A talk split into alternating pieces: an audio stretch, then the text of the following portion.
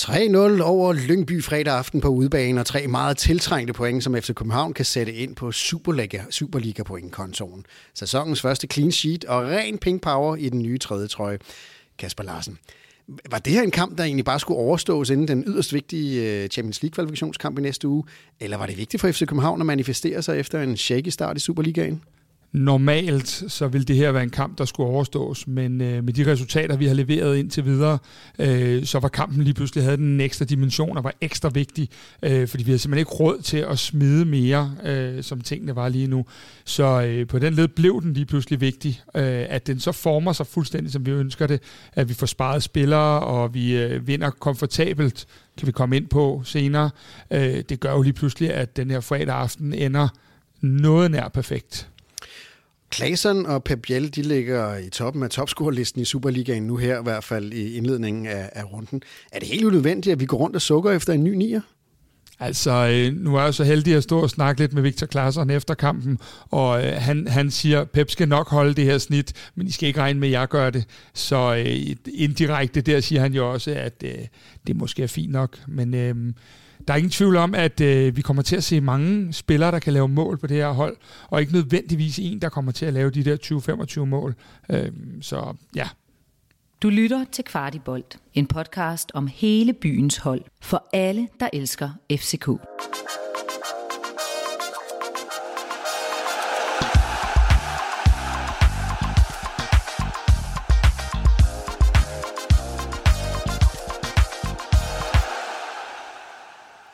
Og du har tunet ind på Kvartibold for alle os, der elsker FC København. I det her program, der går vi i dybden med kampen mod Lyngby. Vi ser på Torup's mange udskiftninger i Superligaen. Så taler vi ny pink tredje trøje, og så ser vi også frem mod kampen i næste uge mod Trabzonspor. Som altid så er den her podcast lavet i samarbejde med Tre, som gør det muligt for os at producere en masse kvalitetsindhold om FC København til alle jer, der lytter med. Og øh, med 3 Like Home, så kan du bruge mobilen i 73 lande, uden at det koster ekstra. Det er 30% flere lande end andre teleselskaber. Så kan man tage på ferie uden at bekymre sig om, at regningen løber løbsk. Se mere på det link, vi har lagt i shownoterne til den her podcast. Og så kan vi også med stolthed i stemmen byde rigtig hjertelig velkommen til dagens gæst. Det er en helt ny gæst i Kvartibold. Øh, du hedder også Kasper. Øh, velkommen til Kasper Martens. Tak skal du have. Tak skal ja, det bliver lidt forvirrende med tre gange Kasper her, men øh, forhåbentlig så lykkes det lytterne at finde ud af, hvem der siger hvad. Kasper Martens, du er kommet her, fordi du skal gøre os en lille smule klogere på FC København, og det skal du med den trænerfaglighed, du kommer med. Du er U-træner i, i KB, altså en af moderklubberne til, til FC København. Hvad er det, du laver i KB? Det er rigtigt, ja. Jeg, øh, jeg træner i øjeblikket øh, KB's bedste U16-hold. Øh, et hold, der, der har trænet siden de var U14. Vi, øh, vi spiller i Øst 1, så, øh, så, så det er rigtigt det er en af moderklubberne, hvor jeg render rundt og, og, og gør nogle, nogle drenge glade for at spille fodbold og, og udvikler dem lidt, og forhåbentlig så er det jo de næste stjerner, der render rundt. I træner jo så øh, går ud fra nærmest samme sted som, som FC København. Hvor, hvor tæt tilknyttet føler man sig på, på FC København, når man er, når man er KB's første hold?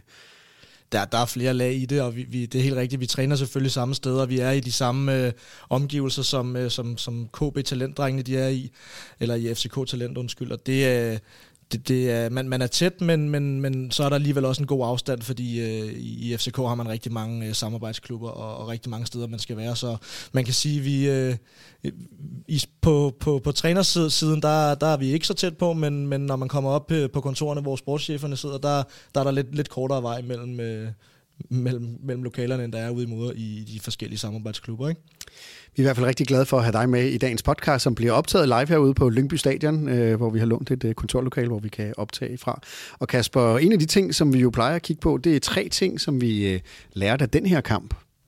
Ja, altså øh, Kasper og jeg, ja, det er jo øh, efterhånden øh, sjovt at sige her, men, øh, men øh, de to gæster, eller hvad vi skal kalde os, øh, vi har i hvert fald fundet frem til, at øh, vi er stadig sårbare defensiv. Øh, Lyngby får lov at skabe alt, alt for mange chancer på os i første halvleg, øh, og der virker vi ikke helt afstemte i nogle øh, sekvenser, øh, både omkring vores baks og, og, øh, og lidt omkring Vavro.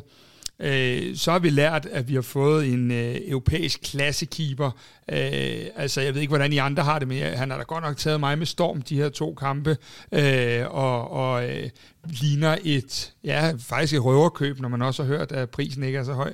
Og den sidste ting, det må være at, at holde øh, for øje, at Victor Claesson, han er altså varm. Øh, I foråret, der var han en rigtig dygtig spiller for FC København, men fik ikke lige øh, puttet de bolde ind, og som PC sagde til os på Old Irish, da vi havde ham i, i studiet der, Øh, det var faktisk rigtig godt, at han ikke havde scoret på de kampe, eller i de kampe, for så vi aldrig haft råd til ham. Og der kan man bare sige, at nu har vi købt ham, og nu får vi valutaen, så det kunne vel ikke times bedre. Ja, det er jo lidt absurd her, fordi vi, vi starter egentlig med, med FCK-keeper øh, og, og første clean sheet i, i år, og det gør vi altså en kamp, hvor FC København har vundet 3-0. Øh, og clean sheetet var jo ikke mindst øh, takket være vores nye keeper. Øh, nu er jeg jo, har jeg jo ikke samme fodboldfaglighed som jeg to, så mine noter her, da jeg sad og så kampen øh, op på stadion, øh, øh, står der egentlig bare, hold nu kæft, hvor er han god. Og øh, Kasper Martens, måske kan du øh, reflektere lidt over, over min øh, unuancerede øh, syn på keeperen.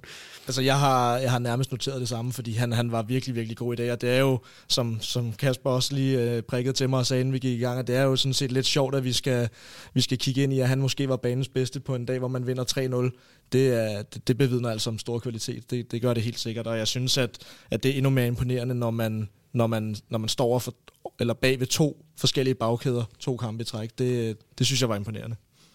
Men når man lige ser ham, så er han jo, altså han syner jo ikke af specielt meget i forhold til visse andre målmænd, men, øh, men man føler sig jo, altså jeg gjorde i hvert fald, jeg følte mig fuldkommen sikker, selvom jeg, man ikke rigtig kendte ham overhovedet. Jamen det, det er jo det, fordi øh, jeg kan da allerede huske, at da, da jeg så ham både på træningsanlægget og også for første gang inde i parken, så tænker man, okay, øh, han, han ser godt nok lille ud inde i det der mål, men man må bare sige, at alle aktioner, og det er, jo, det er jo ikke kun en shotstopper, vi har fået, han har jo ikke lavet fejl i luften, og sådan, øh, nu sad jeg sammen med, med Gisle Thorsen også og så kampen, øh, Gisle, som også er på Mediano, øh, og som han meget øh, tørt sagde, øh, da der var spillet, hvad, 92 minutter, og Matt Ryan, han øh, sparker bolden nu over sidelinjen, og så nåede han lige sin første fejl i dag, og det, det dækker egentlig meget godt, øh, hvordan er kampen udviklet sig, også med ham. Han har jo ikke noget at lave i anden halvleg rigtigt, men i første halvleg er det jo rent faktisk ham, der holder os inde i kampen med nogle ja, mirakler, kan man vel godt kalde det.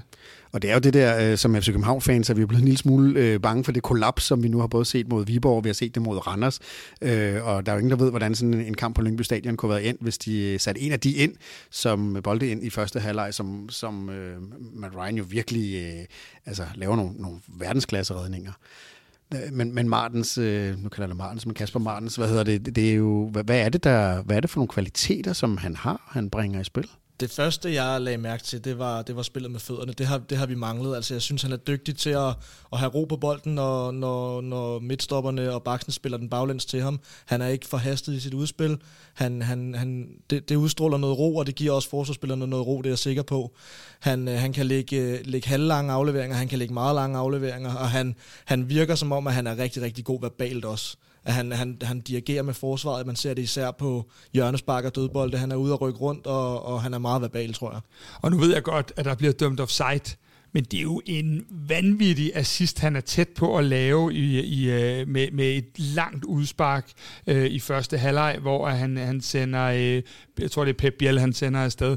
Det, det, det, det var jo sådan toppen af alt det andet, vi havde set, at han lige pludselig også skulle til at være kampafgørende i den anden ende på trods af, at der så bliver dømt offside. Så det er, ligesom Kasper siger, det er bare ro, det er europæisk klasse, det er udstråling, det er sådan, som man bare siger, jamen øh, ham her, han kommer også til at lave drops, for det gør alle keeper, men har bare sådan en grundtro på, at, øh, at det er godt, det han laver, øh, og så virker han så for øvrigt også enormt sympatisk. Men hvor er hans kvaliteter, altså spidskvaliteter, hvis vi skal sammenligne ham med, med de to andre målmænd, som vi har? Hvor, hvor er han bedre end, end, øh, end, end både Kalle og Grabara? Altså, jeg må vende tilbage til, til spillet med fødderne. Det, det, det er for mig det mest afgørende i forhold til, til, til både Kalle og Grabara, men, men, øh, men altså, han er også han er rigtig, rigtig dygtig inde på stregen også. Det, det ser vi også et par gange i dag, hvor man faktisk tror, der er mål, hvor han alligevel får fisket den ud inde på stregen, men, men spillet med fødderne, det, det giver forsvarsspillerne noget ro, og det, det gør, at, at, at man har en ekstra mand på banen, man kan spille den tilbage til. Det er den ene ting, og den anden ting er, at vi lige skal huske, ham her, han har altså været ude hele preseason. Han har ikke spillet træningskampe. Han kommer til FC København, har en træning, så øh, får han en lille knas med, med, med, med, med, med kroppen, og så kommer han ind i en fyldt parken, eller en, en halvfyldt parken i hvert fald, og spiller en Champions League playoff-kamp. Øh, hvad hedder det? Fuldstændig uprøvet med forsvaret, og leverer topklasse, og så tænker man, cool, men han tager det altså også med. Vi plejer at kalde det en regnværsdag i Horsens, i dag var det bare en regnværsdag i Lyngby, og der leverer han også. Øh, det, er, det er en mand, jeg i hvert fald stoler rigtig meget på, og, og det er virkelig en vigtig egenskab for målmand, udover at jeg er enig med Kasper i, at hvor er det fremragende at se, når spillet med fødderne også lykkes. Og det passer vel også ret godt til Jes Torps måde at spille fodbold på, at have en fodbold dernede, en, en keeper dernede, der virkelig kan noget med fødderne. Ja, altså vi har jo prøvet at spørge Torp lidt ind til øh, det der med, hvordan vi gerne vil spille. Om vi gerne vil spille bolden op, eller vi gerne vil ja, høvle den frem. Og, og Jes siger, at øh, de har indøvet nogle ting, og de har haft meget fokus på det i preseason, øh, og, og der ligger øh, varianter i det, men at spillerne selv i de givende øh, situationer skal, skal beslutte sig. Så det er jo ikke noget, der er lagt fast, enten at man spiller på den ene eller den anden måde, men at spillerne skal vurdere, igen for at være mere fleksible i vores øh, spil og vores øh, fase 1 for forsvaret af. Kasper Martens, nu kommer der, det er lidt unfair, fordi øh, du har ikke været med i vores podcast før, man burde jo måske øh, være sød og rar mod dig, men du får lidt unfair spørgsmål. Bliver det svært for Grabara at få sin plads tilbage igen? Det, det tror jeg faktisk godt, det kunne, det kunne blive. Øhm, jeg synes, at han, han ser rigtig god, god ud, Matthew Ryan. Nu, nu skal vi også lige huske på, at der kun har spillet to kampe, men, men hvis det er sådan et her niveau, han præsterer på, så kunne det sagtens blive svært for, for Grabara at få sin plads tilbage. Det, det vi lige skal huske, det er jo selvfølgelig fuldstændig enig i, men det er, at vi skal huske, at den ene af de her to er en salgsvare, og det er den anden ikke. Og det kan godt komme til at influere på, hvem det er, der, øh, der, der havner i målet til sidst. Fordi den ene kan måske indbringes øh, et halvt Euroleague-gruppespil, og den anden kommer med stor sandsynlighed aldrig til at indbringes øh, økonomi i hvert fald. Så du kunne sagtens se, at øh, man, man bragte en Grabara tilbage i spil, selvom øh, Matt Ryan står fantastisk for at få, øh, for at få ham solgt på et tidspunkt. Altså, det, jeg synes, du skal lade vores gæster lide, og ikke mig, for jeg synes, det, det er en forfærdelig situation at skulle sidde og bedømme i. Men jeg tror, jeg holder mig lidt på Kaspers øh, rigtig fine politiske bane og siger, vi har set to kampe indtil videre. Lad os, lad os, øh, lad os vurdere det, når det er bare tilbage, for det ved vi jo ret lidt heller ikke, hvornår han er. Og jo længere tid han er ude, øh, jo sværere er det midt i en sæson at skifte noget, der fungerer så godt. Øh, og så er der en VM-slutrunde, det skal vi heller ikke glemme. Nå, men altså i hvert fald en målmand, der helt sikkert holder os inde i kampen, og, må, og måske også er medvirkende til, at, at det bliver en komfortabel 3-0-sejr. Øh, men øh, første clean sheet for FC København, det, det er jo ret usædvanligt, vi skal så langt hen i Superligaen, før, før der sker. Det gør vel også, at vi lige bliver nødt til at kigge på dem, der står øh, i forsvaret foran vores nye keeper. Øh, vi havde Valdemar Lund igen, øh, med igen. Øh, han var også med mod, øh, mod Randers. Hvordan synes du, han klarede det, Kasper? Han er afklaret, han er rolig, han er duelstærk, øh, han vinder øh, sin, øh, sin luftkampe, øh, han gør ikke tingene sværere, end de er, han gør det simpelt, øh, og han passer sin opgave. Det er jo ikke spektakulært, og det skal det heller ikke være. Jeg er fan af en forsvarsspiller, der kan forsvare, at han så ydermere er god på bolden. Det er fremragende. Øh, jeg synes faktisk, at det har været nogle modne indhop, at Valdemar har lavet.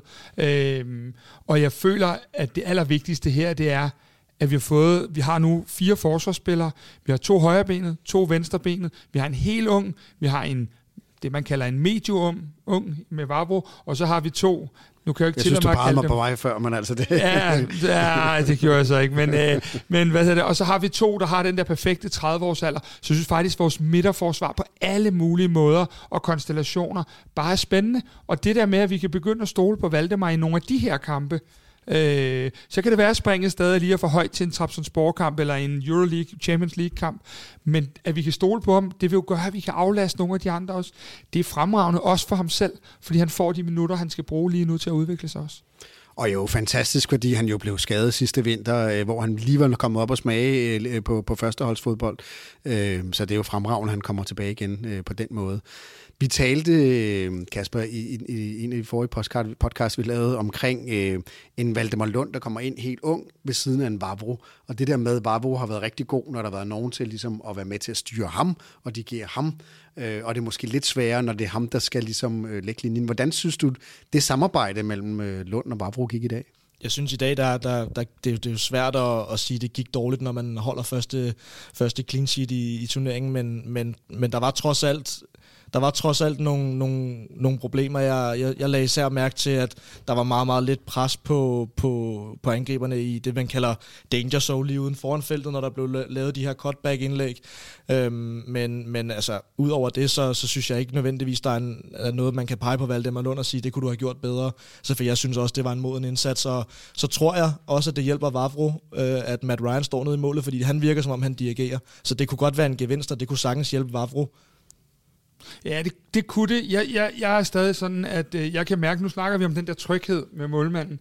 Jeg er ikke, øh, jeg synes, øh, ja, og nu tager jeg så røven i restehøjde her, øh, jeg synes ikke, at Dennis Vavro har haft det niveau i efteråret, som han havde, da han, øh, da han skulle, øh, hvad hedder det, var på leje her i, i foråret. Jeg synes, at, øh, at jeg er stadig det der med, at jeg kan godt lide, at man som forsvarsspiller er lidt konservativ.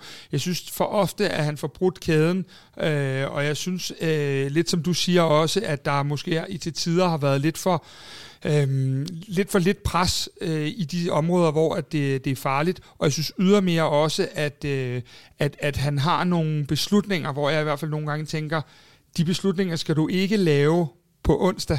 Det kan godt gå i dag, men det kan ikke gå på onsdag nødvendigvis. Øhm, så, så, så jeg, jeg, jeg er overordnet af Vavro jo fantastisk, men, men øh, jeg, jeg kunne godt tænke mig, at han var lidt mere kedelig. Ja, jeg synes faktisk også i dag, hvis jeg skal kigge på sådan Øh, altså på de to midterstopper, så synes jeg faktisk, at, at Valdemar Lund ser lige så god ud, som Vavro gør. Jeg synes, at, at jeg ved ikke, om, om, om der har været noget med, med Vavro. Jeg ved, I har snakket lidt tidligere om, om han måske er på 100%, men han ser lidt, lidt sløv ud i dag i nogle aktioner, og lidt nonchalant ud, og det, det er lidt ærgerligt som forsvarsspiller. Men hvis vi nu lige leger en leg, der hedder, hey, vi har faktisk fire nu hammerne dygtige midterforsvar. Øh, hvis de alle sammen var til rådighed, hvordan tror du, hvis du var træner, øh, hvordan ville din foretrukne konstellation være?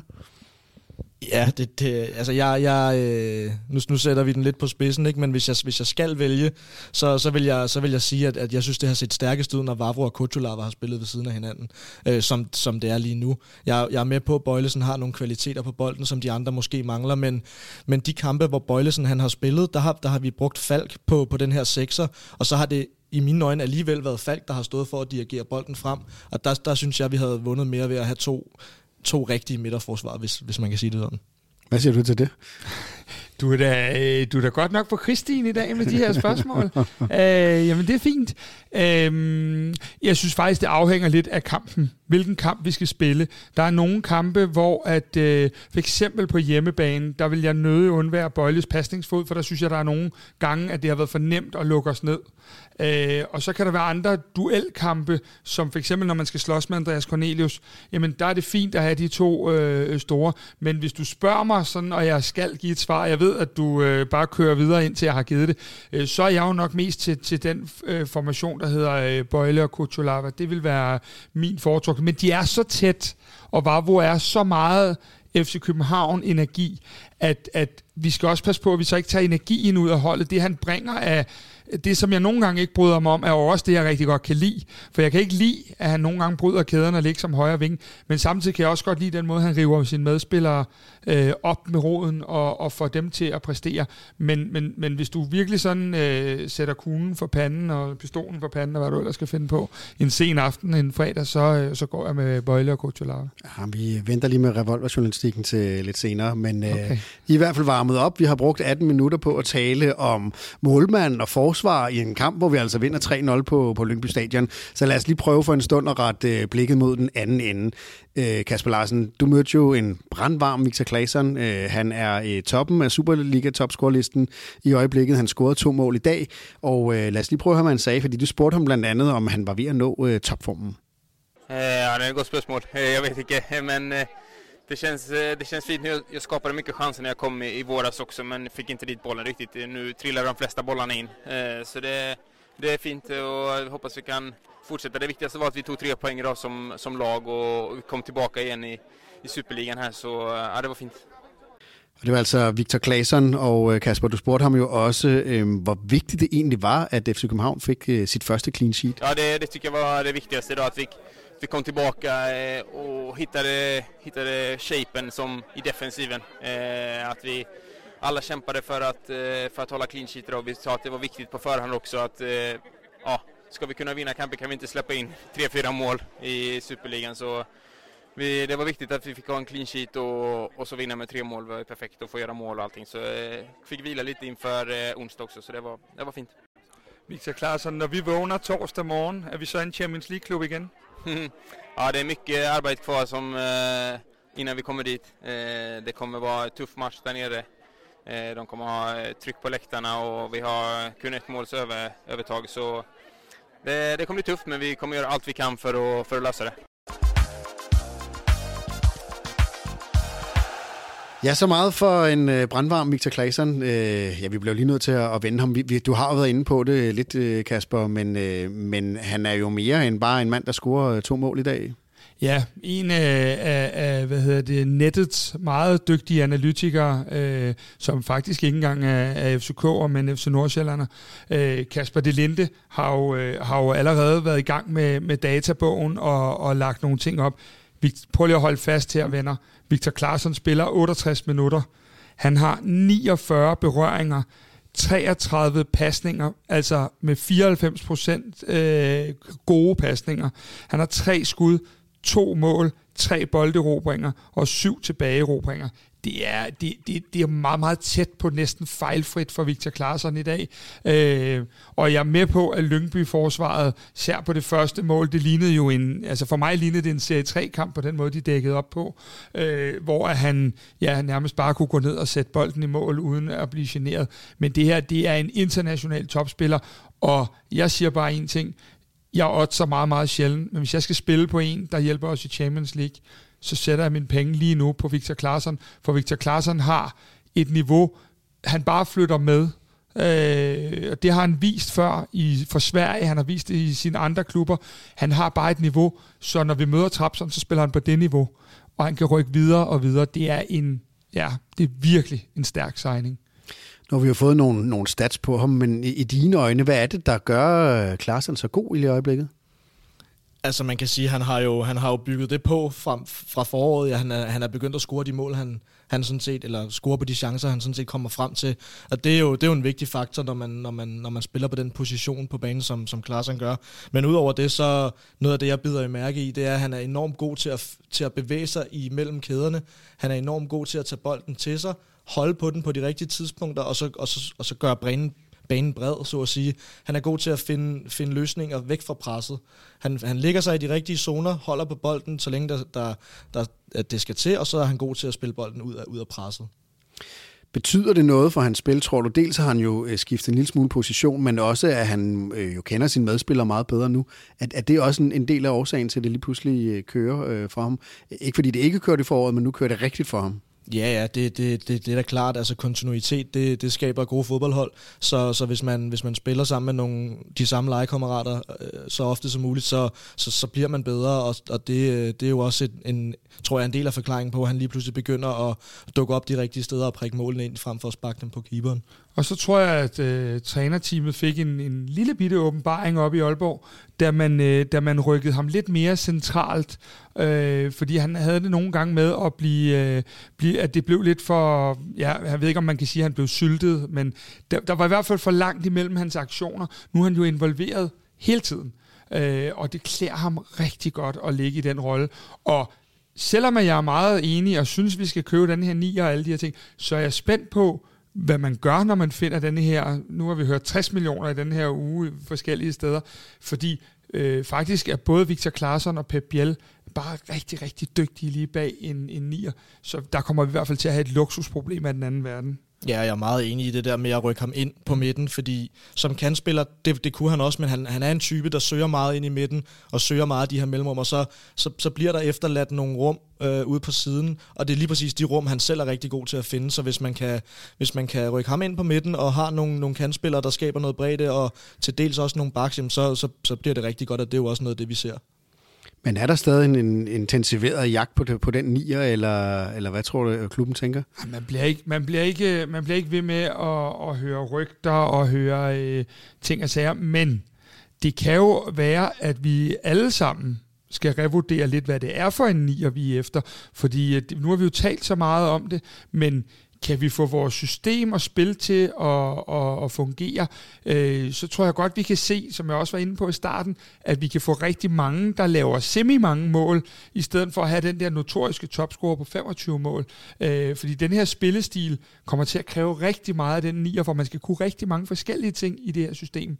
Man skal både være en dygtig presspiller, man skal være målscorer, man skal kunne falde ned i banen, øh, øh hvad hedder det, og give plads, man skal være taktisk klog. Der er rigtig mange facetter, der skal opfyldes, hvis vi vel og mærke bliver ved med at spille sådan her. Ellers skal vi i hvert fald fra trænerteamets side vælge at lægge stilen en lille smule om. Øh, men ja, der er der ingen tvivl om, at, øh, at, at hvis Klarsson selv siger, at han ikke regner med at holde målsnittet, øh, hvilket jo nok er rigtigt, fordi holder de målsnittet lige nu, så ender de jo på plus 20 begge to øh, i Superliga-sæsonen. Så vi skal nok få den nier. Jeg siger bare, der kan komme andre løsninger, som ikke behøver at være den der notoriske nu kalder vi den Santander 9'er, eller Cornelius 9'er, øh, og det, det tror jeg faktisk mere på. Hvordan ser du på det? Øh, har FC København brug for den der klassiske Santander 9'er? Jeg ved ikke, om de har brug for det, men, men det er jo altid godt at have mange strenge at spille på som fodboldhold, og det er det også, når man hedder FCK. Øhm, men, men lige nu, der lykkes det jo at, at praktisere den spillestil med, med Pep Biel foran, og det er blandt andet, fordi at han er rigtig, rigtig dygtig i presspillet. Han løber sindssygt mange meter, og han, han, han, han er god til at score mål, han er god til at gøre de andre gode. Men, men det, som han mangler, det er, jo, det er jo måske det der med at kunne holde lidt i bolden, når, når forsvaret er presset, og det er også vigtigt at have en mand, der kan aflaste forsvaret en lille smule frem i banen. Det er nemlig fuldstændig spot on, fordi lige i dag, der kan vi ligge og køre alle de her små kombinationer osv., men hvad jeg ikke ville have givet, skulle ikke af mine egne penge, men FCK's penge for, at vi havde haft en at spille den op på. Øh, og der må man bare sige, at øh, dagen i dag viser jo med al tydelighed, Akuma Babacar han er færdig i FC København. Han kommer ikke ind i dag i en kamp, hvor han vil have alle muligheder for at få spilletid. En, en Paul Mukairo kommer ind, som jo faktisk øh, hvad hedder det, har, øh, har, er rygtet meget kraftigt væk. Øh, at Babacar ikke kommer ind i dag i sådan en kamp her, hvor der er så oplagt. Øh, fordi han var jo den station, der egentlig var købt ind til at være den plan, at vi kunne spille den op på ham og så videre. Og det er det, jeg siger, det kan blive skæbnesvangert på onsdag, og det kunne det også være blevet endnu mere, fordi når vi lider, og det kommer vi til i nogle kampe, fordi vi spiller i et højere tempo, når vi spiller i Europa, så mangler vi den, der kan aflaste os. Ham har vi ikke. Vi talte om det i nedtakten. Ham der, der bare peger på brystkassen, og så lægger I den derop. Men altså, en Babacar er helt væk. Han kommer ikke engang ind i en, en, en kamp, hvor der ellers bliver sparet spillere, både fra starter og mange udskiftninger undervejs.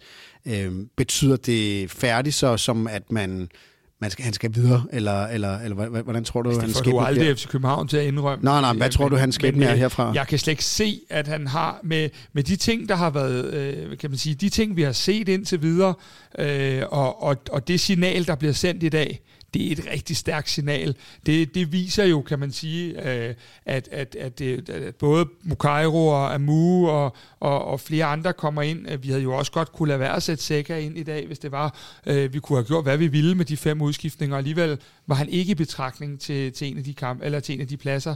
Og det er alligevel et halvt hold af markspillere, du kan skifte ud. Vi kommer lige tilbage for at evaluere nogle af de øh, spillere, som normalt ikke får så mange chancer, som kom ind og fik chancen i dag. Men inden da, der skal vi lige øh, over et tema, som jeg også selv har berørt en lille smule. Øh, og i, i mit manuskript, der står der her, FC Københavns sårbarhed. Og øh, vi har jo set det øh, et par gange i, i den her sæson, hvor vi jo lige pludselig og meget hurtigt øh, bryder fuldstændig sammen, og det gør vi mod Viborg, og det gør vi mod Randers blandt andet.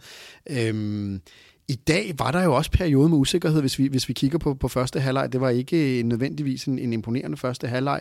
Øh, der er blandt andet en situation, hvor, øh, hvor vi laver en meget, meget åbenlys fejlaflevering, der, der skaber en kæmpe stor chance til Lyngby på et tidspunkt. Og derefter i de næste sådan fem minutter, så er FC Københavns, alle FC Københavns spillere spil ekstremt usikkert og, og, og rigtig mange fejl. Og der sidder jeg i hvert fald der med, med frygten for at kollapse. Det ligner lidt et hold, som er mentalt en lille smule shaket, fordi der ikke skal så meget til, for at de lige pludselig ikke fungerer. Hvordan øh, så du på Lyngby-kampen i forhold til den øh, usikkerhed, vi har set tidligere? Altså nu ved jeg ikke lige, hvad for en øh, helt specifik situation, du, du refererer til, men jeg vil sige, de, altså, det starter jo shaky. De første 10 minutter sidder jeg i hvert fald og tænker, okay, vi ved, at, at, at det Lyndby gerne vil, det er at komme over kanterne, slå mange indlæg, øh, slå flade indlæg i danger zone, og det lykkes jo tre gange på de første fem minutter. Og der, der sad jeg i hvert fald og tænkte, det kan godt gå hen og blive en lang kamp. Og der, der er både noget med, med den opstilling, man står overfor, og, og det pres, der er på, på boldholderen, og det synes jeg manglede i hvert fald i, i lange perioder i starten af kampen. Jeg er meget enig, og så synes jeg, at øh, det bliver hurtigt en floskel, og det bliver lidt nemt at sige, men det virkede som om, at vi på nogen måde lige skulle, skulle løbe os varme.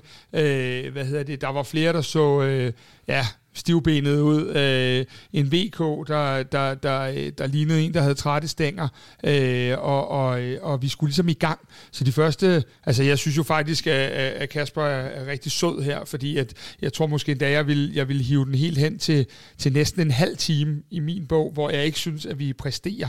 Øh, og det synes jeg igen, så får vi det her, som jeg kalder, må være over tids øh, mærkeligste mål, fordi at de begår de fejl, de gør Lyngby. Men, men jeg synes, at øh, indtil da, der sidder man jo med den der fornemmelse af igen, og det er den, jeg bliver så ked af helt inde i sjælen, når jeg ikke stoler på holdet. Og det, det, det, det synes jeg ikke, jeg gjorde. I det. Altså, det, der er jeg ikke nået til endnu. Det skal der mere end en trapsandkamp, før jeg stoler helt på holdet igen. Det synes jeg heller ikke, jeg gjorde øh, den første halve time. Og så er det klart, efter Klarsons mål der og så videre, der, der, der læner man sig lidt tilbage i sædet, og så er det kun i pausen, at man husker sig selv på, hvad der har været sket nogle af de andre gange. Men derfra er der jo bare et hold på banen, og øh, jeg ved ikke, om Matthew Ryan overhovedet laver andet end at, at stå og få sig en øh, pint nede i målet en pint eller en øh, stadionpølse for Lyngby. Det kunne også øh, være. De men, altså, men det virker i hvert fald som det er noget af det, der har været det her tema af den her usikkerhed, øh, man har set i FC København, hvor vi jo faktisk har set et, et ret højt topniveau, men også et ekstremt lavt bundniveau. Øh, det virker ikke som om, at vi ligesom er over den øh, hurdle øh, endnu. Nej, og det er jo også, øh, vi havde, jo, havde det jo med som en af pointerne, vi lærte til den her kamp. Øh, men, men jeg vil også sige, at, og det, det tror jeg, vi kommer måske mere ind på senere, men at vi skifter også rigtig, rigtig meget ud i bagkæden. Mm. Og det, det har altså noget at sige, også på det her niveau, selvom spillerne er top professionelle. Hvis man, hvis man ikke har en, en, en fast bagkæde, hvor man, hvor man skifter en gang imellem, men hvor det bliver fra kamp til kamp, og hvor det bliver, der har selvfølgelig også været tvungne udskifter, men, udskiftninger, men, men jeg siger bare, at hvis man skifter rigtig meget bagkæden, så, så, så er det også svært at, at nå et punkt, hvor man er helt sikker på, på hinanden. Øh, det, det, det, det synes jeg giver sig selv. Man kan i hvert fald sige, at uh, Torup i hvert fald i den her kamp uh, har haft øjnene også stift, stift rettet mod uh, næste uges Champions League-kvalifikation. Og det kunne man jo bare se på det, det, den startopstilling, han kom med. Uh, nye, uh, i hvert fald var Karamoko, uh, Isak Bergman Johansen, Valdemar Lund uh, og, og Ankersen i forhold til Trapsund-kampen. Uh, ja, fire, fire, fire nye. Ja. Lad os lige prøve, og i hvert fald en af dem har vi jo ikke set så meget til, og det er Karamoko, som kom øh, sent i, øh, i transfervinduet i, i januar måned, øh, og som vi jo stort set ikke har set. Øh, hvordan gik det? Hvordan, hvordan synes du, at øh, det gik for ham? Øhm, jeg synes, han havde det meget, meget svært. Øh, jeg kan godt se, at han kan øh, holde lidt i bolden og afdrible en mand, men det, jeg synes, det er, når han laver nogle af de der lidt lækre ting, når jeg så gør slutresultatet op, så er han faktisk ikke kommet videre fra sit udgangspunkt på banen. Øh, jeg synes, og jeg vil medgive Karamoko, at han nok spiller en lidt uvandt plads. Øh, Karamoko bliver rykket ind som nier senere, og det er måske mere hans reelle plads. Men øh, jeg så ingenting, hverken defensivt eller offensivt, der i hvert fald gør, øh, at jeg synes, at øh, han nødvendigvis øh, presser sig mere på til en startopstilling. Øh, bevares, jeg kan godt se, øh, at der er nogle tekniske færdigheder osv., men og det er også fair, at han har ikke spillet i lang tid. Alle de ting kan jeg godt se. Men jeg har ikke set noget. Jeg har plejer at have den der lille ting, og det kan være, at du kan kigge med på som træner, øh, Kasper, øh, at jeg har, jeg har brug for en berøring, eller en, et touch, eller en aktion, der gør, at jeg siger, ham her har noget x-faktor, eller ham her kan dække op, eller hvad pokker det må være i forhold til en, en spiller. Og jeg har bare ikke set den endnu med Katamoko. Øh, jeg kan godt være, der har været et glimt i en træningskamp, men jeg må sige, at øh, jeg er ikke sikker på, at, at potentialet øh, er stort nok til, øh, til FC København. Er din øh, bedømmelse lige så hård som Kaspers her? Nej, det er den ikke. Altså, jeg, jeg, jeg synes faktisk, øh, jeg synes faktisk han, han gør det meget fint i dag. Øh, og så er jeg med på, at det bliver negligeret lidt, at han ikke har spillet meget og, og sådan noget. Men, men det er jo måske også en af grundene til, at, at vi ikke har set så meget. Han, han har ikke været på banen. Så, så jeg, jeg, jeg tror, at hvis han får lov til at spille et par kampe og, og vise sig lidt frem og, og lære og, og agere på det her FCK-hold, så, så er jeg faktisk ret sikker på, at, at han godt kunne være en gevinst. Fordi der, der er noget... Der, jeg synes, der er lidt, lidt, lidt lækkert over ham. da han, har et, han har et fint touch, og han kan også godt tage boldene ned. Han er lidt ligesom klasserne i dag, god til at finde de her rum og lægge bolden af og holde på den på de rigtige tidspunkter. Så jeg synes måske, at Kaspers analyse er lidt hård, men, men, øh, men i forhold til for eksempel, hvis jeg skal stille ham op over for Babacar, så synes jeg, ham her han har noget mere. Der er i hvert fald noget, noget, noget andet, det vil jeg også godt medgive. Men jeg tænker bare, vi kigger ind i, at vi spiller på torsdag mod Trabzonsborg. Så er der, øh, øh, hvad, øh, to-tre måneder til der er VM. Der kommer vi til at spille to gange om ugen, og vi kommer til at skulle kæmpe for at holde liv i vores Superliga, og vi kommer til at arbejde som sindssyge Øh, jeg tror simpelthen ikke på, jeg tror, man skal, man skal virkelig gribe chancen, når man får den, ligegyldigt hvad man hedder. Øh, men, men, men vores indskifter, nu bliver det, det er jo vores tema lidt senere, så kan vi komme ind på det. Men de chancer, man får, skal man gribe. Øh, og man skal vise, at du kan stole på mig. Og der var min vurdering i dag bare, at det vil jeg, øh, kan godt være, at vi kunne stole på ham i dag mod Lyngby, men jeg vil ikke ture, øh, og det er sådan lidt min trygtest, jeg vil ikke ture spille ham mod FC Midtjylland eller Brøndby eller, eller i en europæisk kamp. Og så fik vi jo også set, øh, blandt andet når Mu kom jo også ind på, på banen, som vi heller ikke har set i, i, i rigtig lang tid. Øhm, kunne vi se nok til at, at kunne bedømme, hvor han i virkeligheden er? Fordi vi har jo, vi har jo ligesom stået og, og ventet på at se ham. Han kom øh, ind øh, som et rigtig dyrt indkøb i, i januar, og så har, der ligesom, har vi ventet og ventet og ventet. Hvordan øh, så du det, vi, eller hvordan vurderer du det, vi så fra Mu i dag? Jeg synes, jeg synes, han har nogle åbenlyse kvaliteter. Han er, han er hurtig, og han har det her meget, meget altså, ekstremt lave tyngdepunkt, og han, han kan sætte en, en spiller ud på kanten øh, en mod en duellerne, og så, så, har, så har han jo venstrebenet. Det, det, det, der er også, det er også en mangelvar, og, og det, øh, det, synes jeg, det synes jeg, vi ser mange gode prøver på i dag. Han, han, han tager, tager bolden til sig, og han, han udfordrer sin direkte modstander, og og har noget fart og skaber noget, noget for modstanderne at forholde sig til frem i banen. Så, så jeg synes, jeg synes han, han kunne godt være en spiller, der, der har lidt x-faktor. Lige præcis, det sidste du siger, det var min, min første tanke også.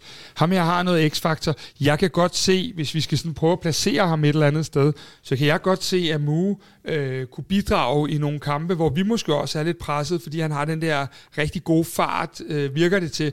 Den har jeg ikke set så meget foråret.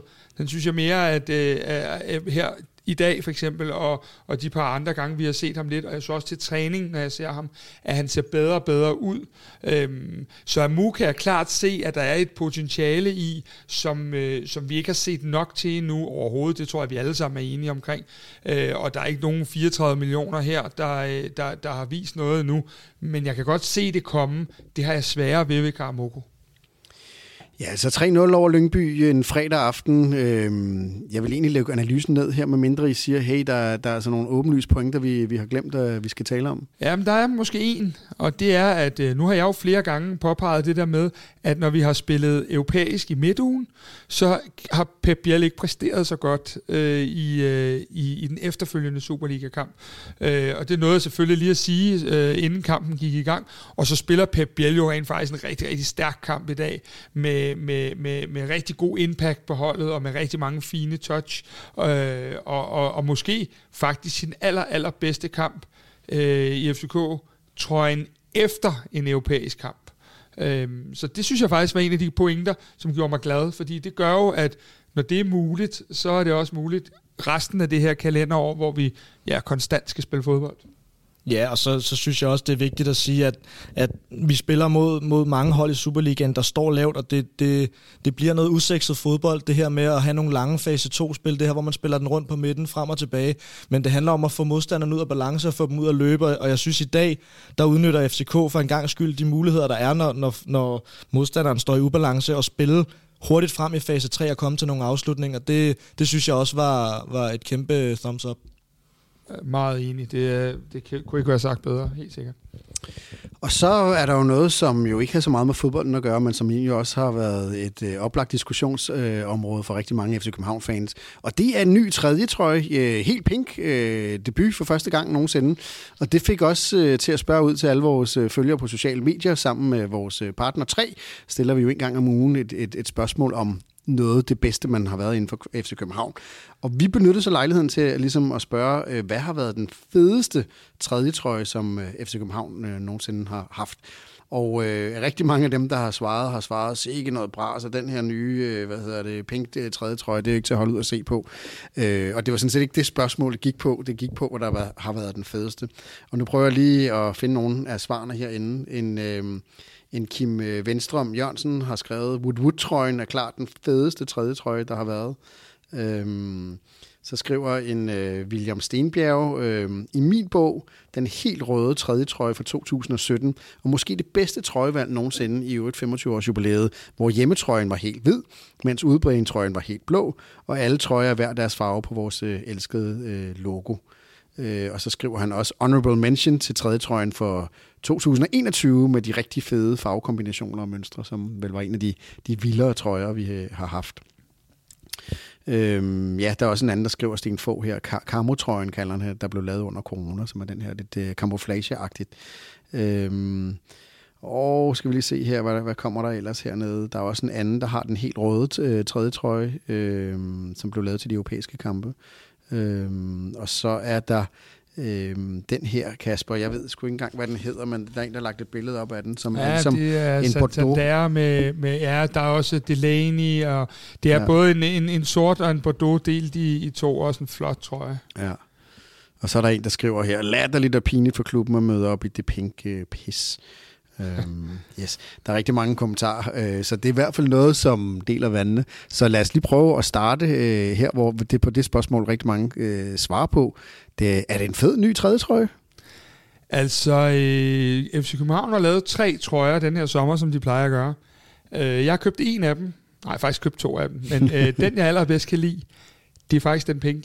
Jeg synes, den er super fed, og øh, jeg kan sagtens se, at, øh, at det ikke er en, øh, en klassisk FC København trøje, men øh, jeg har siddet på Camp Nou i en trøje, der ikke var pink, men fuchsia hed farven. Det lærte jeg faktisk i 2010, mm. at der var en farve, der hed. øhm, og jeg synes, at, øh, jeg, synes, at øh, jeg kan rigtig godt lide, at vi har en meget klinisk og klassisk hvid hjemmetrøje. Jeg kan rigtig godt lide, at vi har en, en sort og til dels blå udebanetrøje.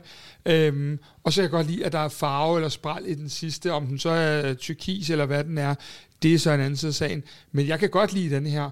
Og øh, hvis vi sådan lige øh, skal tage et statement på den seneste døgns... Øh, ja, øh, snak det, i krone, ja. så øh, vil jeg sige det sådan, at øh, om jeg sidder på pressepladserne, eller jeg er på udebanetur, eller hvor jeg er, hvis jeg har lyst til at have min lyserøde, min pink trøje på, og jeg også finder mig et par pæne bukser i samme farve, så gør jeg det, fordi det er der sådan set ikke nogen, der skal, der skal fortælle andre hvis vi skal tage den med. Men øh, personligt kan jeg godt lide den, men jeg respekterer fuldstændig, at folk har forskellig smag, og det er jo tydeligt at læse, at øh, den deler vandene. Ja. Hvad siger du, øh, Kasper? Øh, hvad synes du om den, den nye tredje trøje? Jeg ved godt, din faglighed er jo ikke som øh, modekspert, du har kommet herind, men ah. har du nogle holdninger til den? Altså, nu, nu snakkede vi om, at, at fodbolden kunne blive lidt usekset, ikke? Men, men den her tror jeg er i hvert fald med til at, at give det lidt farve, så jeg, jeg, synes, jeg synes også, det er fint. Jeg kan som udgangspunkt også godt rigtig godt lide de her Bordeaux og røde tredje trøjer, vi har haft, men, øh, men jeg, synes ikke, jeg synes ikke, der går noget af, af os ved at have en, en lyserød trøje. Jeg synes egentlig, det er meget fed. Jeg vil sige, at øh, da FC København rammer tredje trøjen aller, aller stærkest, der er det Woodwood-trøjen. Det er ligesom indbegrebet af København, og med en masse snask og lækkerier på. Kan du, kan du lige prøve at beskrive, hvordan ja, det Ja, men det er, jo, det er jo den, der er, øh, der er hvad hedder det... Øh, øh, den, den har jo sådan en anden øh, Bordeaux-nuance. Øh, nu er jeg jo ikke overhovedet det her, det med, med en strid en at give mig. Men så har den jo den der lige pludselig med den der lidt, øh, lidt, lidt sjove lyseblå for neden. Øh, og, og, og den havde bare så meget øh, Woodwood, som er sådan en rigtig Københavner-brand, og øh, hvad hedder det, hele det, øh, den stod for at repræsentere, det var bare, øh, hvad hedder det, mega, mega fedt. Øh, og jeg skal nok lade være at lægge den over til dig, når det handler om mode. øh, derfor bliver vi herovre på, øh, på øh, Kasper, Kasper-holdet som, øh, som moderedaktør. Det er fint. Vi vender tilbage til, til comfortzonen her, øh, fordi nu skal vi nemlig i gang med rundens tema. Øh, og det er jo et tema, som I to gange Kasper har defineret, øh, og det hedder Torups mange udskiftninger. Og øh, inden vi begynder at diskutere det, så har vi jo fået vores dataanalytiker i Kvartibold, Henrik Tustrup, den enestående mand til ligesom lige at prøve at, at samle lidt data sammen på, øh, hvor mange spillere vi egentlig har givet øh, spilletid. Og øh, i, ifølge, hvad hedder det, Henriks øh, data her, så har vi givet spilletid til 24 spillere i Superligaen. Og øh, det er flest, og hvis man sammenligner det med for eksempel FCM, så har de brugt 21, og FC Nordsjælland har øh, kun brugt øh, 18 forskellige spillere. Og antal minutter per spiller, det er helt nede på 206 minutter for FC København. Det ligger på 234 for FC Midtjylland og hele 275 spillere øh, hos øh, FC Nordsjælland. Og så har FCK altså hele 11 spillere med mindre end 100 minutter, øh, hvor der både for FCM og FCN øh, kun er fire spillere. Og øh, det der jo er Henriksen overordnet øh, historie, det er i hvert fald, at vi har af, af nogen grund i hvert fald været tvunget til at bruge flere spillere. Og øh, måske også en af pointerne, det der med, skal man skabe et stærkt mesterskabshold, vi har talt om det tidligere, skal man have hold, der spiller sammen, øh, som har relationerne, som, som er sammentømret. Der er vi i hvert fald et, et stykke fra, fordi at vi har brugt rigtig mange øh, udskiftninger. Øh, Kasper Martens, hvad ser du som et udtryk for, at øh, vi er suverænt det hold med, med flest øh, spillere? Brugt? Ja, nu, nu kom vi vel op på en ekstra i dag. Karamogo har vel ikke fået minutter før ja. i dag, så, så ja. nu hedder den vel så, 25 i virkeligheden. Ja, data er trukket før den her kamp, så ja, det er en god pointe. Men, men altså, det, det er jo et udtryk for mange ting. Vi har selvfølgelig en bred truppe, men, men jeg tror faktisk langt hen ad vejen, der har det været der har mange af de her indskiftninger, det har været halvtvungne indskiftninger, fordi når, når man så ser på det tal, at du siger, hvad var det, 11 spillere, der havde under 100 minutter, det, mm. det, er, jo, det, er, jo, det er jo virkelig mange øh, taget betragtning af, at det er 25 spillere, man har brugt. Så altså, jeg, kan godt, jeg kan jo som udgangspunkt godt lide, at man, man roterer og bruger, bruger store dele af truppen, men, men jeg tror faktisk i det her til, i FCK's tilfælde, der, der har det været lidt mere påtvunget, end, end man egentlig havde ønsket det. Men Kasper, er det et udtryk for, at vi har rigtig mange gode spillere, som har fortjent spilletid, eller er det et udtryk for, at Torup ikke rigtig har fundet sin ideelle konstellation? Ja, det er nok lidt en blanding, men man skal også kigge bag tallene. Øh, vi kan jo starte med, nu har vi siddet og, og berømmet vores nye målmand i dag. Vi kan starte med at sige, at vi har brugt det er jo helt absurd at tænke på, men vi har brugt tre målmænd i denne her sæson allerede. Det, det, det er jo allerede en post der. Så har vi øh, valgt at give øh, noget, øh, og, og lade more or less Kevin Dix og Peter Ankersen dele noget spilletid. Vi har en sækker, der er kommet tilbage fra skade. Vi har øh, haft roterende marker til, til Vavro inde i midten, fordi både Kutulava og Bøjle har været lidt ude. Øh, så, så der er også nogle historier bag historien. Så langt, så godt. Øh, jeg tror, at den her diskussion udsprang sig lidt af den Trabzonspor-kamp, der bliver spillet øh, forleden dag. Øh, skiftede vi for sent? Skifter vi for sent, Kasper? Det har du også talt lidt om. I andre kampe lader vi forlænge øh, vores øh, startelver eller, eller noget øh, spille. Øh, og der kan man sige, at... Øh, det er altid sindssygt fedt at sidde i et studie en fredag aften øh, og, og, og kloge sig og spille smart på det. Men øh, der var nogle tegn i hvert fald i onsdags, øh, som jeg synes, man måske kunne have opdaget lidt før, eller de opdagede det havde de selvfølgelig. Men, men, men jeg ser det også lidt som et udtryk for, at den der brede trup, vi har, måske ikke, og det er jo ikke øh, noget, der er så absurd, men den er måske ikke lige så bred europæisk. Og hvis folk husker tilbage lidt historisk, da vi spillede den der vanvittige 2010-11 kamp, øh, sæson, øh, der havde vi også en masse spillere, vi brugte. Vi kunne nogle gange skifte otte ud i, i, øh, om søndagen, og det, det gjorde ikke så meget. Men når vi kom til de der Barcelona-kampe, par, øh, hvad hedder det, Panathinaikos-kampe og de der ting, så var det jo ofte inden for en margin af 12, 13, 14 spillere. Jeg ved godt, der kun var tre udskiftninger dengang, men som havde niveauet til at tage det skridt op.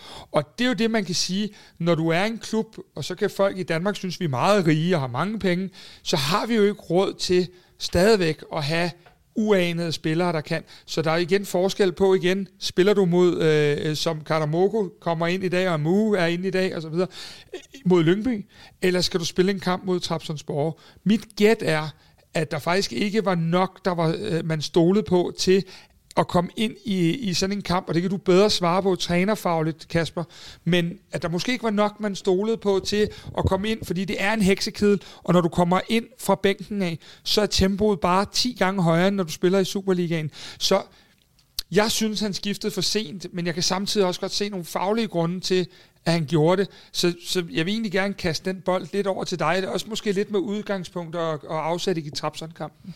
Ja, altså om han skiftede for sent, det er, jo, det er jo svært at svare på, og, og det er jo svært at vide, hvad, hvad, hvad der egentlig ligger bag det, men, men jeg vil som udgangspunkt starte med at sige, at, at de spillere, en, en træner, han, han starter ind med og skifter ind, det er jo, det er jo de, de spillere, han stoler på. Øh, så, så, så du har helt ret i, at der muligvis ikke har været været nok øh, spillere, han, han har stolet på, Odias Torps, i, i den, lige, lige præcis den kamp. Det er også en anden setting end, end de andre kampe, vi har været i, i hvad hedder det, øh, i gang med den her sæson, men Men altså, jeg vil bare sige, at at de spillere, som Jes Torup sætter ind, det, det er jo en blanding mellem, hvem ser gå ud til træning, hvem stoler man på som træner, hvem har den fysiske tilstand, der skal til for at spille den her kamp. Og der kunne det godt ligne, at, at der er øh, en håndfuld spillere i hvert fald, som man måske ikke stoler på til, til lige præcis sådan et opgør, så, så det er jeg helt enig med dig i.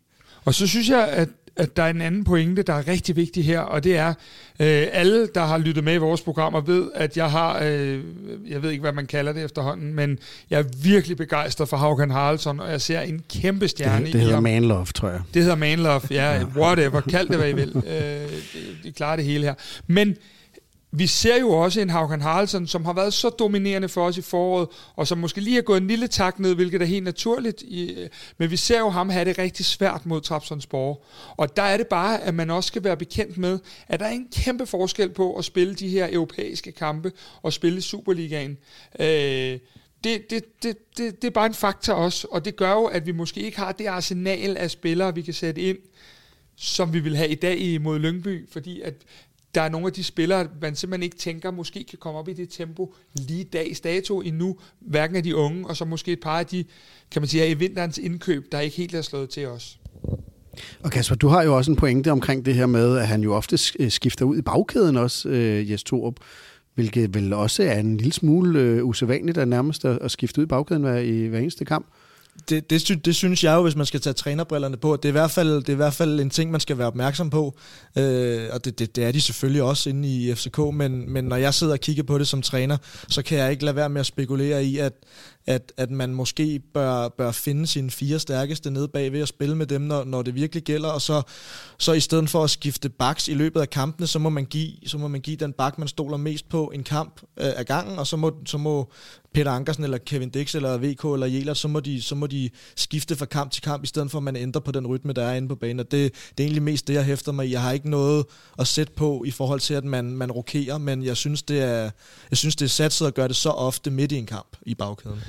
Jeg tænker lidt i forhold til, til det, du siger omkring backs.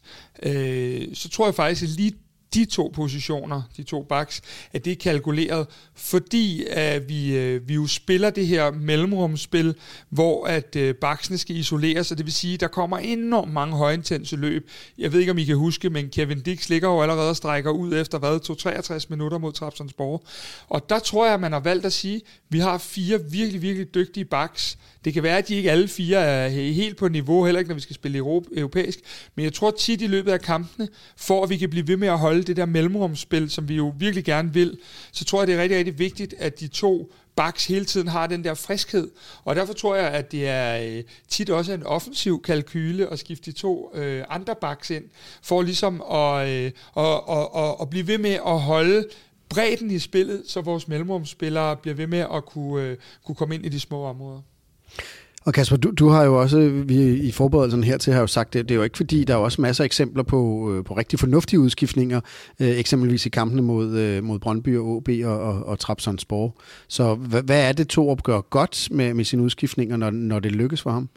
Ja, det er jo, det er jo lidt, øh, lidt, lidt sjovt det her, fordi de kampe, hvor, hvor udskiftningerne egentlig, hvor, hvor jeg kigger på dem og siger, at de giver mening, der er det der, hvor man skal lave de nemme udskiftninger. I Brøndby er man foran øh, med, med, med 4-1, og imod OB er man også foran. Og, og der er det selvfølgelig, der giver det mening at spare spillerne, der giver det mening at måske skifte baksene, hvis, hvis, hvis det er der, man, man, man skal finde noget luft. Men, men jeg, jeg synes, i de kampe, hvor, hvor vi er foran, der har jeg ikke en finger at sætte på hans udskiftninger. Jeg er lidt i tvivl i forhold til Trapson kampen, øh, om, om man har for meget respekt for Trabzonsborg, fordi så, så, så gode synes jeg heller ikke, de var, men, men der, der vælger man måske at skifte en lille smule defensivt ind i, i forhold til min smag, øh, men, men det er jo det, der, der ligger også en masse ting bag ved det, som jeg ikke kender til. Men, men, øh, men, men der hvor Jes han er god til at lave sine udskiftninger, det er ofte, når vi er foran, og det, det kan godt bekymre mig en lille smule. Er du også øh, bekymret over, at øh, det er lidt sværere at, at, at vende kampene for, for, for bænken med, med udskiftninger? Det har jo været et tema igennem et stykke tid, og vi berørte det også i starten af udsendelsen her. Øh, jeg synes jo rent faktisk, at vores indskiftere virkelig, virkelig, virkelig har manglet at gøre en forskel. Øh, man kan sagtens sige, at, at, at da Seca kom ind sidst, så det pænt ud og sådan noget, men vi har ikke haft de der spillere, der er kommet ind og vendt den kamp for os, eller afgjort kampen for os, øh, for os på bænken. Øh, I forhold til det, Kasper siger med øh, udskiftningerne i, i torsdags, så er jeg rørende enig, men der synes jeg også, og ja, PC, jeg ved, du lytter med derude, så, øh, så hvad hedder det, nu får du den lige her. Jeg synes, at vi mangler den der nier at spille den op på, øh, som, som kunne have holdt... Øh, vi får den lige i hovedet igen de sidste kvarter af kampen mod Trabzonspor. Jeg tror ikke på, at det er derfor, de scorer. Men jeg siger bare, jo længere, det er jo logik, som vi ikke behøver at tage meget træneruddannelse for, jo længere væk fra målet vi spiller, jo, jo, øh, jo sværere er det for de andre at score. Og der savnede jeg lidt, at vi havde haft øh, en, en spiller, vi kunne have, øh, have, have lagt den op, som kunne have holdt lidt i den, så vi kunne have fået rykket spillet lidt længere frem det sidste, jeg ved ikke om det er kvarter eller 20 minutter. Og der synes jeg, at, at PC manglede at give Jes den mulighed. Og det tror jeg runder vores øh, tema om, øh, om Torps øh, udskiftninger af her. Vi sidder en øh, sen aftentime, en fredag aften. Vi sidder på Lyngby øh, Stadion i et lokale, og alt er faktisk fuldstændig mørkt øh, rundt om os, og vi sidder her med Kasper Martens og Kasper Larsen. Og I er ligesom de eneste, der er her, så, så, så I er sikret mod udskiftning her. Øh, ingen udskiftninger i kvartibold i dag, så øh, I bliver med øh, helt til enden. Det er sgu nok meget heldigt. Ja, det er nok meget godt. Hvad hedder det? Vi skal lige kort hen over det her. Øh, hvor peger den her kamp egentlig hen for FC København? Fordi vi har haft så urolig en opstart, hvor vi har jo haft nogle succesoplevelser mod Trabzonspor og mod Brøndby, og vi har virkelig haft nogle, nogle nedture. Og det har jo, øh, det har jo gjort, at vi som FC København-fans jo er blevet en lille smule, øh, hvad man siger, brandbarns øh, skyr ilden. Men, men du ved, vi er, jeg er i hvert fald usikker på, hvor er FC København, hvor står vi henne? Er vi ved at lave et nyt mesterhold? Øh, er det hele ved at ryge øh, ned i, i, i vasken? Altså, hvad synes du, at vi efter den her Lyngby-kamp øh, kan sige om FC Københavns status lige nu? Vi er rigtig gode, når vi kommer foran, i hvert fald. Det er, det er i hvert fald en, en vigtig øh, pointe at tage med. Man kan sige, at jeg synes i dag i anden halvleg, der, der, der starter vi rigtig godt ud og lægger et højt pres på modstanderen. Det er jo noget af det, som, som Jes Torp gerne vil med det her, det her hold, og det, det skaber jo to mål. Både et straffespark og, og en, øh, og en 3-0-scoring også øh, bliver, bliver skabt af det her høje pres, og hvis, hvis man kan holde intensiteten, i, øh, i spillet over 90 minutter, så, så er jeg sikker på, at vi, vi er et rigtig godt sted på vej et rigtig godt sted hen, men som Kasper også sagde indledningsvis, så er der stadigvæk mange facetter, hvor, især defensivt, hvor der, hvor der skal bygges på, før jeg er også overbevist om, at det nødvendigvis er et nyt mesterskabs- eller Champions League-hold.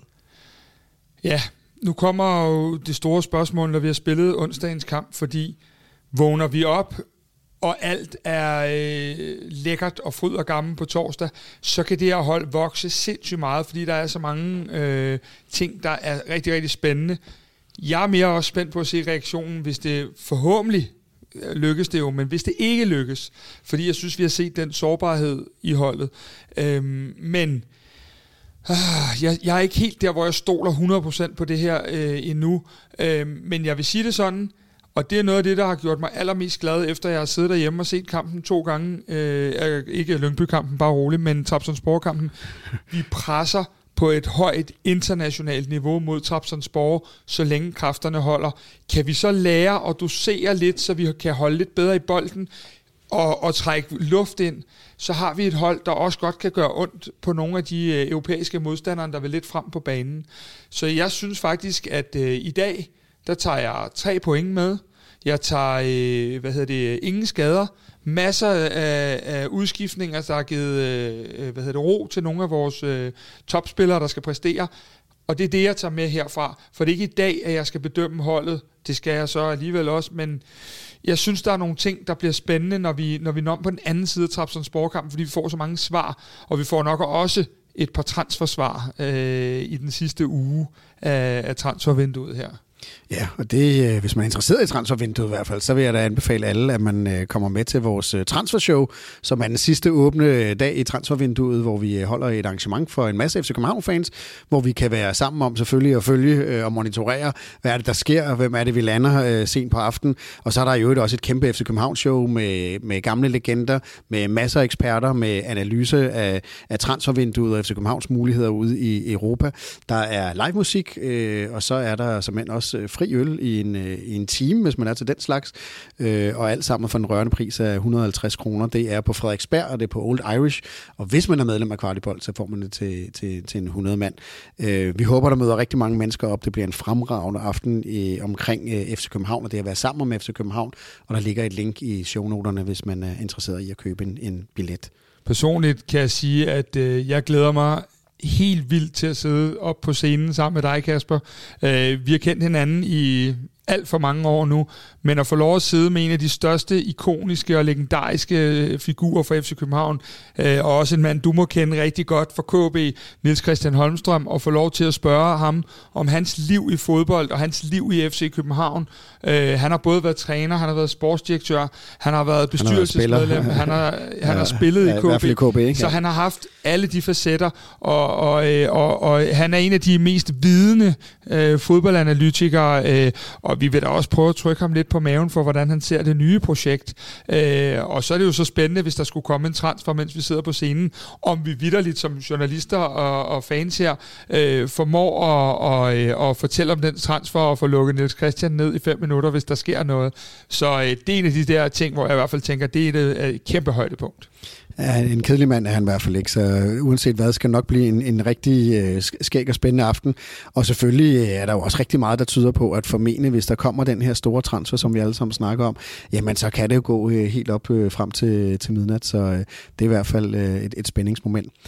Men lige tilbage til den her, Kasper, fordi jeg vil også lige stille dig spørgsmålet. Hvor peger det hen i forhold til, jeg ved godt, det er lidt tidligere at, at, at tale om, øh, om, om mesterskabsduel og, og guld og alle mulige andre ting, men vi er jo kommet så halvt ind i den her sæson, og normalt vil man sige, du ved, øh, kan vi næsten allerede afskrive sæsonen, men vi har jo haft det held, at øh, nogle af dem, vi sammenligner os med normalt, øh, blandt andet øh, Midtjylland fra, fra den jyske hede, jo er kommet om muligt endnu værre øh, ind i det her. Er, er det stadig et fuldstændig øh, åben kamp for, for FC København i forhold til at være dominerende i Superligaen i år? Ja, altså kampen er åben, men, men, øh, men jeg synes jo, at jeg synes jo, det er ærgerligt, at man ikke at man ikke øh, sætter, sætter sig stærkt i, i tabellen fra, fra start af, fordi FCK går ind i en svær periode med rigtig, rigtig mange kampe, og lige pludselig er der ikke, er der ikke råd til at spille en-to uafgjorte kampe i løbet af sæsonen, hvis, hvis øh, Nordsjælland bliver ved med at vinde. Så, så, så det er, jeg synes, man har sat sig, spændt sig selv hårdt for fra start i forhold til at, at smide for mange point, men, men der er ikke nogen tvivl om, at det stadigvæk er åbent, og jeg vil også sige, øh, jeg synes sådan en, sådan en kamp som i dag, den giver mig en lille smule ro i forhold til, at det kan godt være, at vi ikke har en bred tro trup i, i Champions League lige nu, eller Europa League, men, men det har vi trods alt i Superligaen til, til et vist punkt. Lige præcis, spot on. Og så det, fakta, det faktum, at vi har snakket så meget om, hvornår kører vi et andet hold over i Superligaen. Og, og jeg er helt med på, at vi ikke kørte noget som helst over i første halvleg. Jeg kunne have været bagud, hvis det ikke var for Matthew Ryan. Men hvor er det dog bare dejligt at, at have, have den der komfortable følelse i en halv times tid, og, og have et 3-0, og, og jeg kan ikke huske, og det er sikkert fordi, øh, men, men vi skal i hvert fald tilbage øh, øh, til en af de sidste kampe, før vi har vundet med, med, øh, i foråret med, med, med, med tre overskydende. Så jeg synes et eller andet sted, det der med, at der var lidt, det virkede lidt komfortabelt, da vi endelig kom ud af den der halve times mareridt, som det vel i starten var. Så øh, jeg, jeg sådan set, ja, jeg, jeg synes også, det peger rigtig fint. Og jeg tror ikke, at det er Nordsjælland, vi skal hægte os på. Øh, trods alt, jeg tror, at, øh, at det er FC Midtjylland, øh, som, som bliver vores hårdeste konkurrent. Og der kan man bare sige, at det, øh, det, de, de er ikke løbet fra os. Men i forhold til det, Kasper siger, vi skulle bare have haft pointene, hvor vi ikke spillede kval, og de gjorde. Det er en kæmpe fejl. Og vi har et efterslæb, der hedder Horsens og Randers hjemme. De to kampe skal vi hente på et eller andet tidspunkt i nogle andre kampe, hvor vi måske ikke havde regnet med at få pointene. Nu slutter jeg lige med FC Københavns pressechef øh, Jes Mortensen her i, i pausen og spurgte lidt ind til, om de var klar til at tage til Tyrkiet i, i næste uge. Og han kiggede lidt øh, hovedrystende på mig og sagde, du ved, det, det eneste, jeg egentlig bare er koncentreret om nu, det er, lad os nu få de satans tre point mod Lyngby. Det var som sagt i pausen. Men øh, der er jo ikke nogen tvivl om, at kampen i dag har været præget af, og, og, og at der ligger en ekstrem vigtig kamp, øh, en af de vigtigste kampe i år, hvis vi i hvert fald kigger på, på det finansielle udbytte, der kan komme af at komme i, i Champions League, og den ligger altså på onsdag i, i det, vi må formode bliver en, øh, en vild kamp og en heksekedel og en svær kamp nede i Tyrkiet.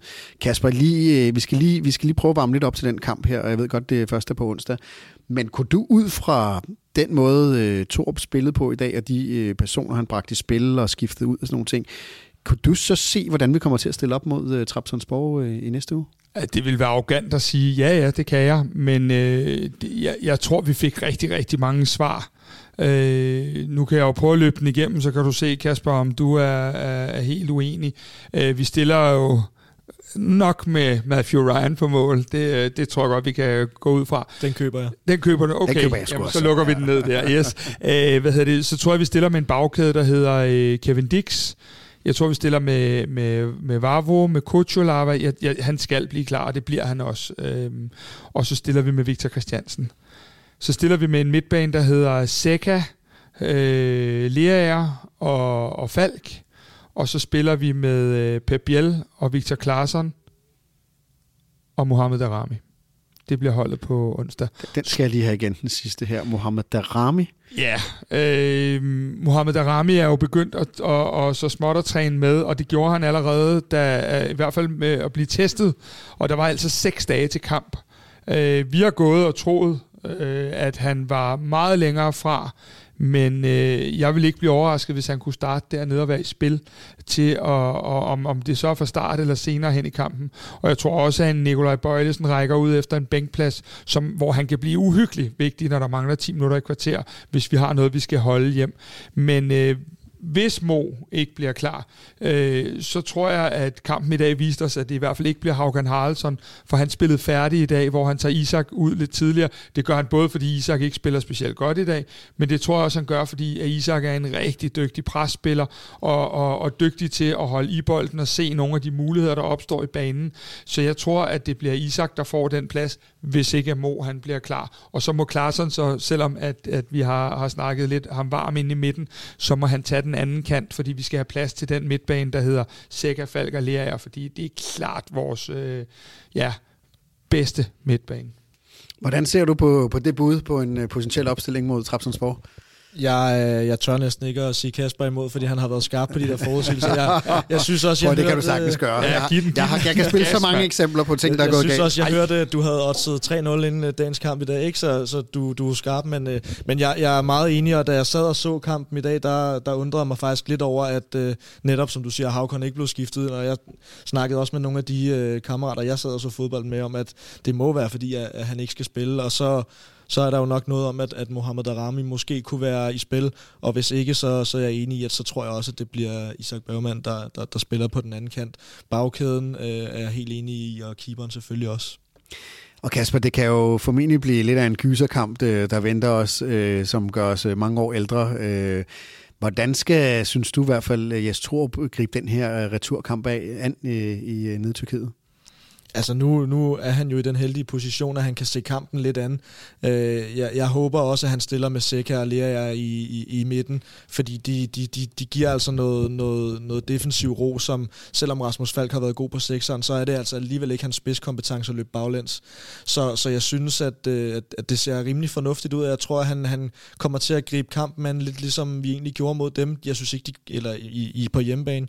Jeg synes egentlig ikke, at Trapsonsborg kommer frem til, til super meget, når vi holder dem væk i lang tid. Selvfølgelig er vi presset de sidste kvarter 20-25 minutter, men, men det, er også, øh, det er også forventeligt, når man, når man fører en kamp om Champions League-gruppespil. Øh, Så jeg tror, han kommer til at gribe den anden på nogenlunde samme måde. Øh, ja, det, det er mit bedste bud. Ja, men det, det, det, det tror jeg faktisk, du har ret i, øh, at, at den måde, vi spiller dem, øh, ja, næsten i 70 minutter eller noget af den stil, øh, er de bare spillet rigtig godt. Og, og det er jo kun fordi, at vi holder så meget med det ene hold, at hjertet sidder oppe i halsen. Fordi retteligt, så er de jo ikke specielt farlige.